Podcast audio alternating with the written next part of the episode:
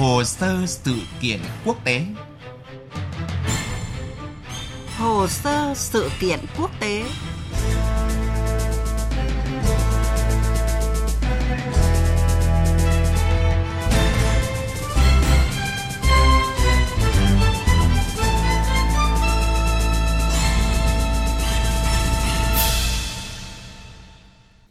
Kính chào quý vị và các bạn đang nghe chương trình Hồ sơ sự kiện quốc tế của Đài Tiếng Nói Việt Nam. Thưa quý vị và các bạn, sự kiện ngoại giao đang thu hút sự chú ý của giới quan sát, đó là chuyến thăm Trung Quốc dự kiến vào cuối tuần này của Thủ tướng Australia Anthony Albanese, một dấu mốc bình thường hóa trong quan hệ song phương sau khoảng thời gian dài căng thẳng.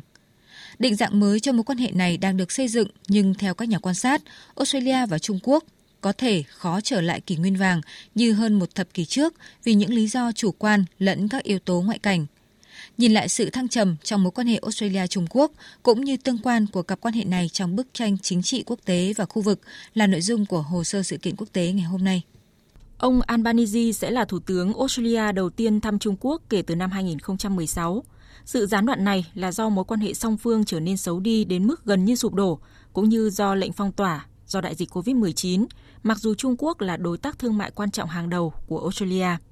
Có thể thấy cả hai nước đều tỏ ra thiện chí và đặt nhiều kỳ vọng vào hoạt động ngoại giao của Thủ tướng Albanese lần này khi hai bên tiến hành các cuộc đàm phán công phu nhằm tạo bầu không khí ngoại giao thuận lợi và đảm bảo sự thành công cho chuyến thăm.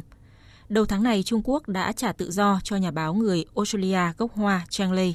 Về phần mình, Australia quyết định không hủy hợp đồng cho một công ty Trung Quốc thuê cảng Darwin trong 99 năm. Người phát ngôn Bộ Ngoại giao Trung Quốc Mao Ninh cho biết. Chúng tôi được biết phía Australia đã công bố kết luận xem xét dự án cảng Darwin và sẽ không hủy bỏ hoặc thay đổi hợp đồng cho thuê. Trung Quốc hoan nghênh điều này và hy vọng phía Australia sẽ tiếp tục tạo môi trường kinh doanh thuận lợi cho các doanh nghiệp Trung Quốc làm ăn tại Australia. Về rượu vang và các vấn đề khác, Trung Quốc sẵn sàng hợp tác với phía Australia để tiếp tục giải quyết thỏa đáng các vấn đề mà hai bên quan tâm thông qua đối thoại và tham vấn, đồng thời thúc đẩy cải thiện hơn nữa quan hệ Trung Quốc-Australia. Thủ tướng Australia Anthony Albanese cũng cho biết hai nước đã đồng ý sẽ tạm dừng khiếu nại liên quan đến rượu vang tại Tổ chức Thương mại Thế giới WTO. Động thái này được cho là sẽ dọn đường cho việc nối lại hàng nhập khẩu trị giá 800 triệu đô la Mỹ mỗi năm từ Australia sang Trung Quốc. Ông cũng đặt kỳ vọng vào việc hướng mối quan hệ Australia-Trung Quốc sang giai đoạn ổn định thông qua chuyến công du sắp tới. Uh, đây sẽ là một chuyến thăm quan trọng. Nó sẽ đánh dấu 50 năm ngày Thủ tướng Goodwill Lam có chuyến thăm tới Trung Quốc, chuyến thăm đầu tiên của một Thủ tướng Australia tới Trung Quốc. Điều quan trọng là chúng tôi muốn ổn định mối quan hệ với Trung Quốc. Đó là vì lợi ích của cả hai nước và của cả thế giới. Thực ra, quan hệ giữa Australia và Trung Quốc đã có dấu hiệu tan băng từ năm ngoái sau cuộc gặp của Bộ trưởng Quốc phòng hai nước bên lề diễn đàn an ninh Shangri-La tại Singapore và tiếp sau đó là một loạt cuộc gặp của lãnh đạo hai bên tại các diễn đàn đa phương cũng như chuyến thăm Trung Quốc của Ngoại trưởng Australia đã mở ra cơ hội đối thoại và tiếp xúc cấp cao.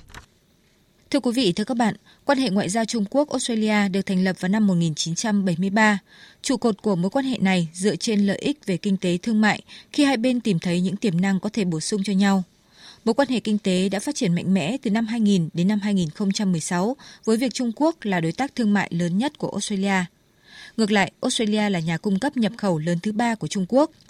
Tuy nhiên, quan hệ hai bên xấu đi từ năm 2017, tác động tiêu cực đến tất cả các lĩnh vực từ chính trị, ngoại giao, an ninh đến kinh tế. Vậy động lực nào dẫn đến sự thay đổi trong cách tiếp cận ngoại giao của hai nước thời gian này? Các chuyên gia nhận định câu trả lời nằm ở các yếu tố nội tại hai bên và môi trường ngoại giao, an ninh quốc tế có nhiều biến động.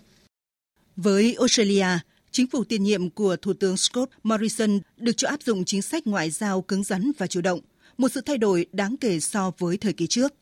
Năm 2018, Australia trở thành quốc gia đầu tiên cấm Huawei, công ty viễn thông Trung Quốc tham gia mạng 5G của nước này. Quan hệ Australia-Trung Quốc càng phức tạp hơn từ đầu năm 2020 khi mà chính phủ của Thủ tướng Morrison lúc bấy giờ kêu gọi một cuộc điều tra độc lập về nguồn gốc của COVID, động thái đụng chạm tới Bắc Kinh. Trong vòng vài tuần, Trung Quốc đã chặn hoặc áp thuế đối với hàng xuất khẩu trị giá 20 tỷ đô la Australia, tức là tương đương 12,7 tỷ đô la Mỹ từ xứ sở chuột túi xem đây như một sự đáp trả. Kể từ đó, những đòn trả đũa kinh tế giữa hai bên liên tiếp diễn ra. Thế nhưng những tín hiệu tích cực đã trở lại khi Đảng Lao động lên nắm quyền hồi tháng 5 năm ngoái, chủ trương theo đuổi chính sách ổn định với Trung Quốc. Chuyến thăm tới Trung Quốc của Thủ tướng Australia diễn ra chưa đầy một tuần sau chuyến thăm Mỹ, đồng minh quân sự thân cận nhất và đối tác đầu tư hai chiều là minh họa cho tình thế cân bằng địa chính trị mà ông Albanese theo đuổi. Về phần mình, Bắc Kinh cũng có vẻ thu hẹp chính sách ngoại giao chiến lang, đồng thời giảm bớt các cuộc đấu khẩu gai gắt với Australia trên truyền thông và các diễn đàn ngoại giao. Tháng 1 năm 2022, tân đại sứ Trung Quốc tại Australia Tiếu Thiên đảm nhận sứ mệnh cao cả là làm việc với chính phủ Australia trong mọi lĩnh vực để cùng nhau đẩy quan hệ Trung Quốc-Australia trở lại bình thường, đúng hướng. Trên bình diện quốc tế, cuộc xung đột Nga-Ukraine tác động đến hầu khắp các nền kinh tế thế giới, nguồn cung bị gián đoạn đáng kể. Trong bối cảnh như vậy, Trung Quốc buộc phải củng cố mối quan hệ với Australia, ít nhất là trên khía cạnh thương mại. Australia là quốc gia giàu tài nguyên, cũng có nhiều khoáng sản cần thiết cho nền kinh tế xanh. Ước tính Australia cung cấp hơn một nửa lượng lithium của thế giới và 96% lượng khoáng sản xuất khẩu của nước này là sang Trung Quốc. Trong trường hợp này, lợi ích về kinh tế buộc hai bên phải thu hẹp khoảng cách. Yếu tố quan trọng khác là chính sách của Mỹ, một đồng minh của Australia, cũng đang điều chỉnh theo hướng thay vì đối đầu chuyển sang quản lý cạnh tranh một cách có trách nhiệm với Trung Quốc. Nhìn tổng thể, phương châm hành xử của Washington có tác động ít nhiều đến chính sách của các đồng minh trong mối quan hệ với Bắc Kinh. Thưa quý vị và các bạn, có thể thấy chuyến thăm tuần này của Thủ tướng Anthony Albanese tới Trung Quốc mang tính biểu tượng lớn cho sự chuyển đổi sang giai đoạn bình thường hóa quan hệ song phương. Định dạng tương lai cho mối quan hệ này cũng là điều dư luận quốc tế quan tâm. Có thể hình dung về quan hệ Australia-Trung Quốc trong những năm tới ra sao? Phần cuối chương trình là những nhận định về nội dung này. Phát biểu trước thêm chuyến thăm, Thủ tướng Albanese khẳng định đó là mối quan hệ không có gì đáng ngạc nhiên, nghĩa là sẽ không có chuyện từ băng giá chuyển sang nồng ấm ngay lập tức.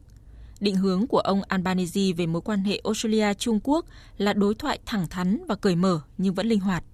Trong một cuộc phỏng vấn trên đường trở về từ Mỹ, nhà lãnh đạo Australia nhấn mạnh đó là một nơi không có trở ngại trong thương mại, có đối thoại cấp bộ trưởng thường xuyên hơn, dù đó là hình thức trực tiếp hay trực tuyến. Quả thực sự phụ thuộc lẫn nhau về thương mại giữa Australia và Trung Quốc ngày càng tăng. Australia không thể tìm được thị trường xuất khẩu thay thế Trung Quốc về quặng sắt, khí hóa lỏng và len. Trung Quốc cũng không thể thoát khỏi sự phụ thuộc đáng kể vào Australia với tư cách là nhà cung cấp. Nếu những cạnh tranh địa chính trị tiếp tục gia tăng thì kinh tế sẽ chỉ thiệt hại cho tất cả các bên liên quan. Vì thế, xét trên khía cạnh thương mại, đã đến lúc cả Trung Quốc và Australia đi cùng nhau thay vì trừng phạt và đối đầu. Tuy nhiên, ở khía cạnh chính trị và chiến lược, cả Trung Quốc và Australia còn khá nhiều khác biệt và dày chừng lẫn nhau. Đơn cử như thỏa thuận an ninh AUKUS mà Australia ký với Mỹ và Anh nhận sự chỉ trích từ Bắc Kinh.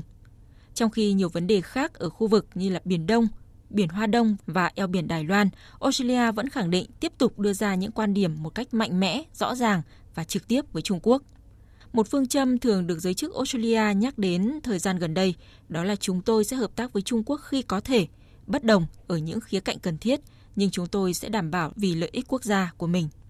Trong bài phát biểu tại Canberra giữa năm nay, Ngoại trưởng Australia cũng tái khẳng định rằng Australia sẽ bình tĩnh, nhất quán, đồng thời tiếp tục những nỗ lực đã khởi động từ năm ngoái trong quan hệ với Trung Quốc. Tôi đã đề cập rất rõ về nỗ lực ổn định mối quan hệ. Tôi cho rằng cả hai nước đều biết là quan hệ sẽ không thể trở về như giai đoạn 15 năm trước. Điều tôi muốn nhắc đến trong bài phát biểu này là hiện giữa hai nước tồn tại những khác biệt trong chiến lược và kinh tế, và sự khác biệt trong hai lĩnh vực này đang cùng tồn tại song hành. Với bối cảnh như vậy, có thể khẳng định quan hệ Australia-Trung Quốc đã qua giai đoạn khủng hoảng, bước vào thời kỳ của đối thoại – Chuyến đi của ông Albanese sẽ đặt nền móng mới cho mối quan hệ song phương này, nhưng khó có thể kỳ vọng một tương lai hòa hợp giữa hai bên vì cả Bắc Kinh và Canberra vốn tồn tại nhiều khác biệt về lợi ích chiến lược và còn nhiều việc phải làm để gây dựng niềm tin chính trị. Thưa quý vị, theo giới quan sát, có hai câu hỏi được đặt ra đó là làm thế nào để Australia cân bằng mối quan hệ ba chiều với cả Mỹ và Trung Quốc và liệu Trung Quốc và Australia có thể vượt qua những khác biệt một cách khéo léo hay không? Câu trả lời cho hai vấn đề này sẽ quyết định sự ấm lên của mối quan hệ Trung Quốc-Australia sẽ kéo dài bao lâu. Tới đây thì chương trình Hồ sơ sự kiện quốc tế tuần này cũng xin kết thúc. Hẹn gặp lại quý vị và các bạn trong các chương trình sau.